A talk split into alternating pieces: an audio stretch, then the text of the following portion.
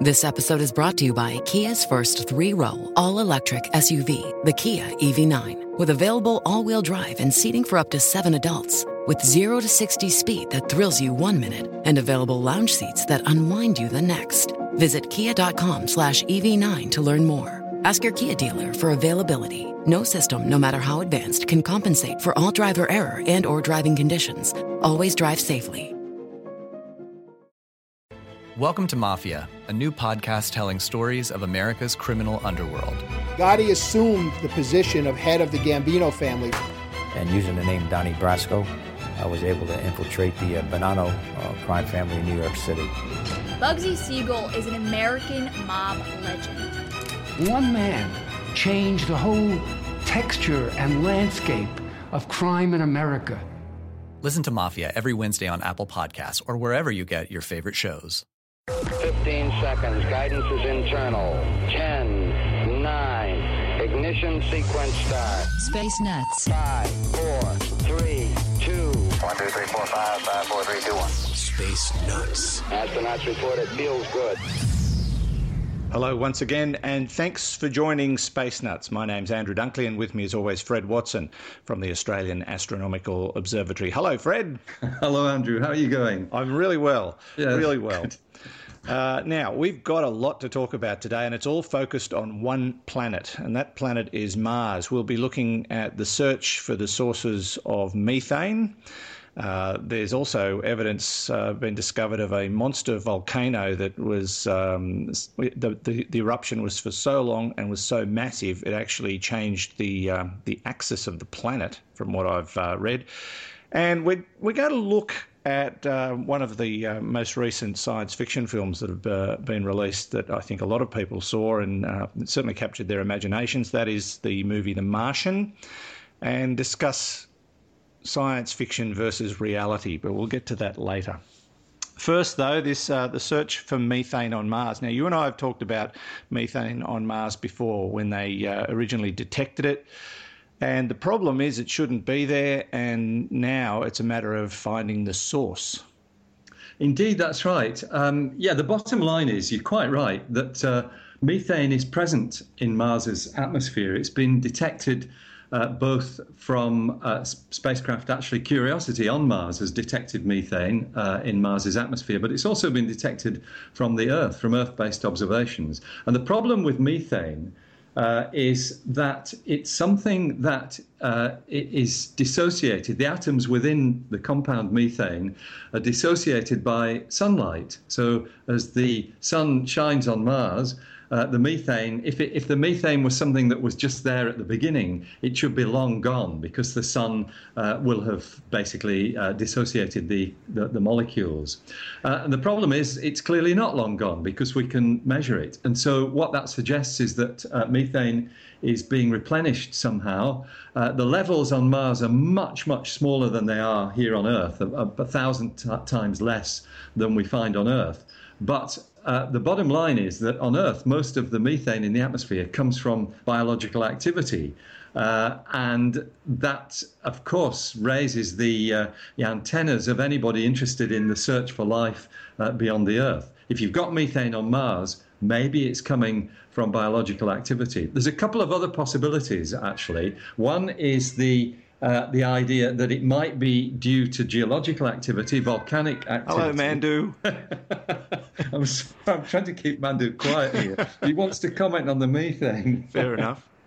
the Kathmandu, there he is. Mm. Um, so geological activity is one possible source of the methane, uh, and another one actually is that it may be methane that's sort of been locked up in the ices underneath the surface of Mars and is just gradually seeping out, um, which again is a kind of semi geological origin. But uh, of course, the real question is can this methane be due to biological activity? Uh, microbes, perhaps. There are things called methanogenic microbes, microbes that actually emit methane. Yeah, it sounds un- unlikely, but they do. Uh, and the idea is to uh, fly a spacecraft, and it was launched on the 14th of March uh, to uh, to Mars, uh, place it in orbit around Mars, and then sample the atmosphere in very great detail, so that you can actually look for the telltale signs as to whether this methane is biological in origin or or comes from another source. Is it also possible that it could be volcanic in nature? Uh, we've always thought Mars is dead, but there's you know there's some doubt over that. That, that's right. So that's the other the other main possibility. Um, so so the, the spacecraft in question is actually a joint European Russian project. It's called ExoMars. Uh, it will take until October to reach Mars, and then the trace gas orbiter, which is the, the thing that will smell the gas uh, in the atmosphere of Mars, uh, that will take a year to get into its final orbit. Uh, so it's actually a, a long range project. Uh, but the, the spacecraft is carrying uh, another component, which is a lander, something that will land on Mars called Schiaparelli. That, that's the name of a very famous scientist of the 19th century who was uh, a great Mars observer.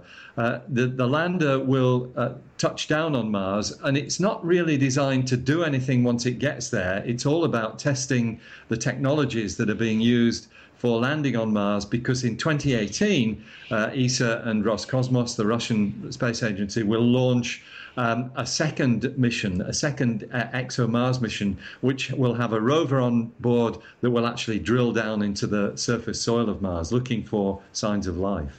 I think the most disappointing conclusion, if they find one, is uh, methane escaping from where it's trapped in ice. I think that would be the biggest letdown yes, of the lot.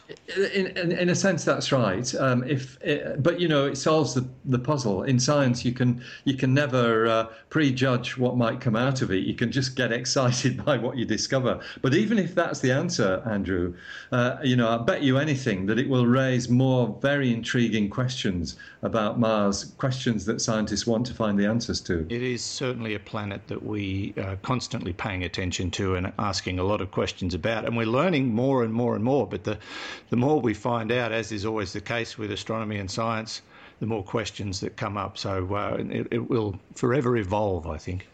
sure, that's right. Okay, we checked all four systems and keying with a go. Space Nuts. Uh, we're uh, the Space Nuts, Andrew Dunkley and Fred Watson. Thanks for joining us. And Fred, we're going to continue to look at Mars, but we're going to go back a long, long time. And there are as many questions as we previously mentioned coming up at, uh, about this discovery uh, as anything, and and that is the uh, discovery that uh, a lot of the surface of Mars uh, wasn't there a long, long time ago, but was the result of a massive monster volcano eruption that lasted um, well a very long time, and put enough uh, ejecta on the surface of the planet to alter its tilt, which is just mind blowing. Uh, it, it, it is. This is extraordinary uh, stuff. Uh, we've known uh, for for a long time, in fact, ever since we've been able to map the, the, the, the, surface features of Mars, and that, that is done very accurately now by orbiting spacecraft. We've known that uh, the western hemisphere of Mars has uh, a very elevated, almost a plateau, uh, a region which is called the Tharsis region, T H A R S I S. Uh, which is, on average, I think it's something like 12 kilometers higher than uh, the, than the rest of the surface. It's a very, very uh, large uh, plateau of material, uh, which is uh, dotted with uh, some spectacular volcanoes. Um, it's the most volcanically active region of Mars. Not today. We don't think there is much activity on Mars today, hence our comments about methane. Uh, but um, it, Mars has clearly been very active indeed. And one of those volcanoes, it's actually slightly off the plateau, but it's uh, certainly linked with the same uh, geological structure. One of them is the biggest volcano in the entire solar system. It's called Olympus Mons. Its height from uh, from the, uh, the, the sort of uh, uh, ground level on which it sits to the caldera at the summit is 27 kilometers. That's just yes, it, and and because of that, it's it, it's it's a gradual um, grade from top to bottom, so it covers a massive area. It does, that's right. It's a shield Huge volcano, volcano. yes, exactly. Mm. I think they did a little doco once about climbing it. They did a uh, sort of a docudrama about people climbing Olympus Mons at one point. Uh, it no doubt will happen one day, but um, at the moment uh, it stands there as a monument to the fact that Mars's geological activity was very extensive. Um, there, there is some you know, there's there's good reasons why Mars might have these supervolcanoes. Mars, unlike the Earth, doesn't have plate tectonics. So the, the, the tectonic plates on Earth slide above and below one another and, uh, you know, dip down below each other. And if there's a hot spot in the Earth's mantle that's wanting to poke volcanic material through the crust, as happens in Hawaii, for example, mm. uh, then because the plates are moving, that hotspot keeps popping through, but it's in different places on the surface crust of the planet. Um, with Mars, there is no plate tectonics. There's just one big uh, plate, in fact. And so if you've got a hotspot, what happens is it never moves. The the material pokes its way up through the, the surface crust, and that's how Olympus Mons was formed. It's how this Tharsis Plateau has been formed, uh, and uh, you know the, we kind of understand that at least in general terms. But what is new is exactly as you've said, is that the, there is enough material there, and this is all three and a half billion years ago when this eruption took place. It probably lasted a couple of hundred million years. There's enough material there to have tilted the planet slightly on its axis. In fact, more than slightly, it's probably between 25 and 30 degrees.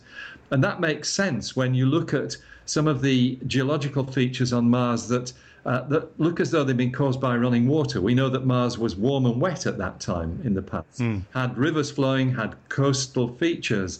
Um, those features all seem to be in the wrong place uh, in terms of latitude. And we, if we understand that Mars's axis has tilted, then we can understand them much better. So this is a, a definitely a breakthrough.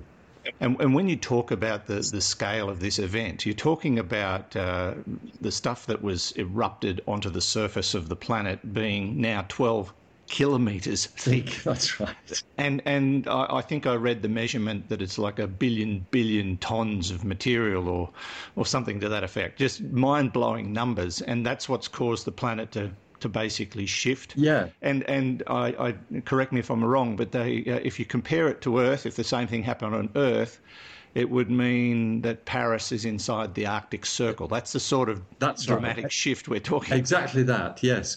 Um, two two things there. Uh, it, it's actually it's sort of the outer layers of Mars that have shifted the bulk of the planet is probably twisted on it. Yes, it's kind of twisted. That's right. And so the outer layers have, have changed in their position. Uh, and the other point is that uh, you're quite right about you know Paris being in the Arctic Circle if if this was to happen on Earth. But the reason why it doesn't happen on Earth uh, partly it's because there isn't a, uh, an equivalent region to the Tharsis Plateau.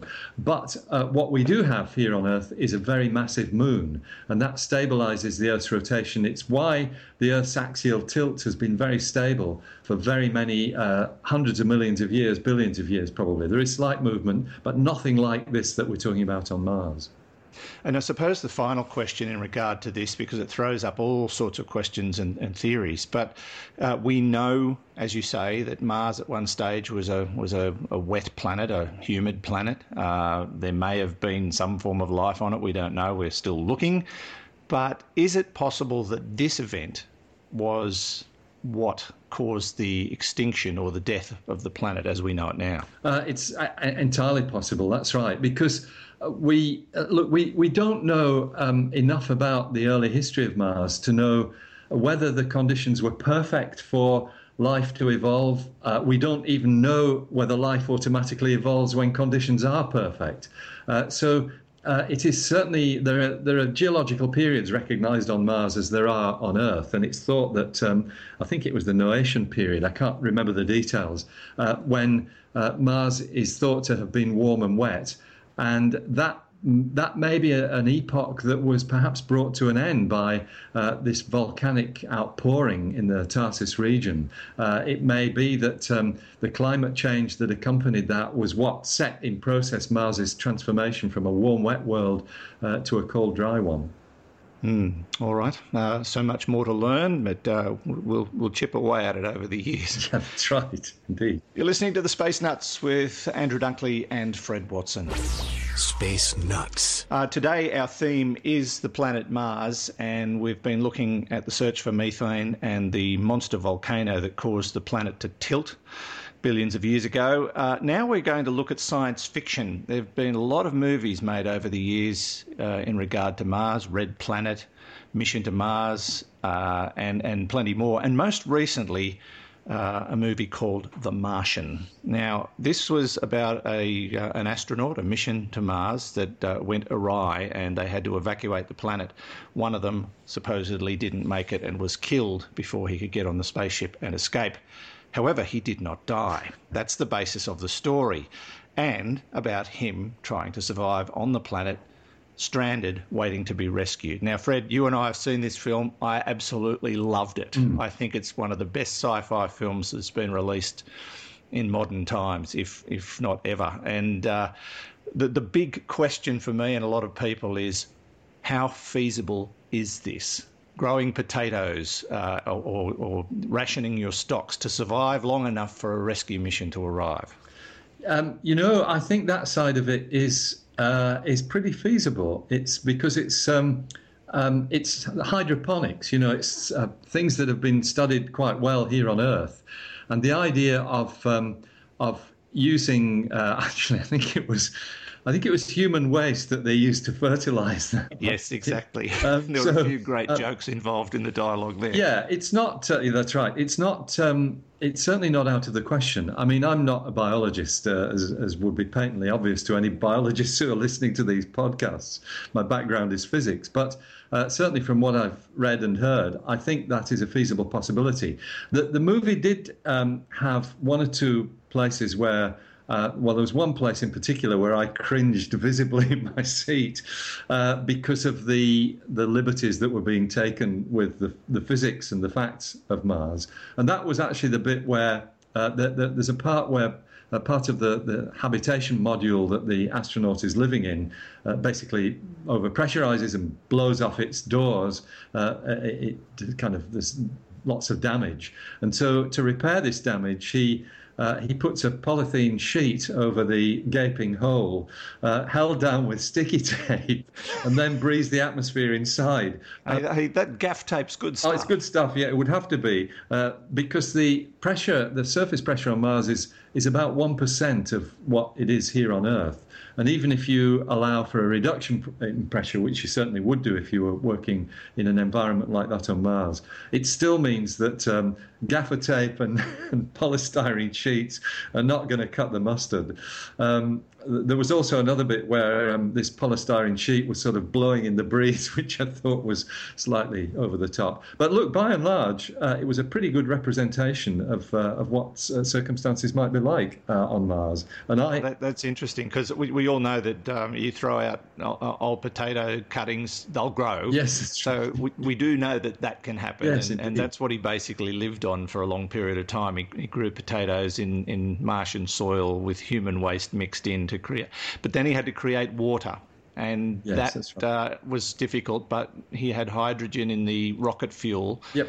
Uh, and he had to um, uh, create a converter to uh, to create an atmosphere of, of water in a in a, a, greenhouse environment and soak the soil. So could that work? Uh, I, I, I, certainly, if, if the technology was right, if the you know if the parameters were um, uh, in the in the right ballpark, yes, it could work. Um, whether you could generate enough water rigging together things like that, I'm not sure. But uh, I know that um, you know fuel cells, which are devices that uh, that um, basically use hydrogen and oxygen to uh, to generate electricity and then produce water as well. They they are well established technologies, so it's not impossible that that might be made to work.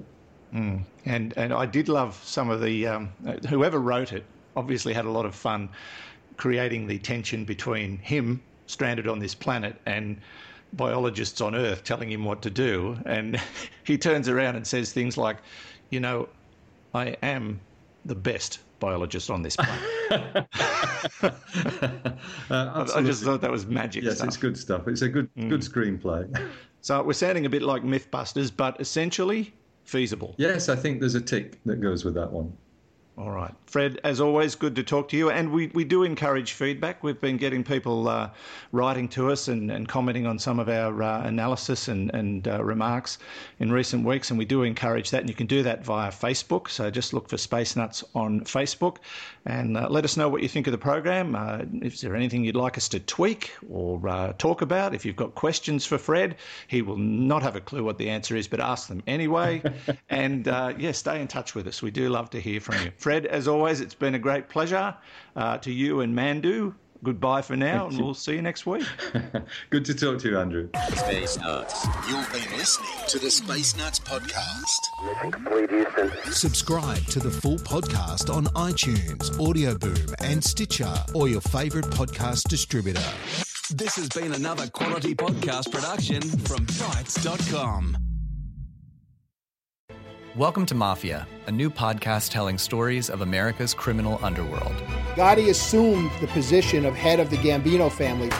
And using the name Donnie Brasco, I was able to infiltrate the uh, Bonanno uh, crime family in New York City.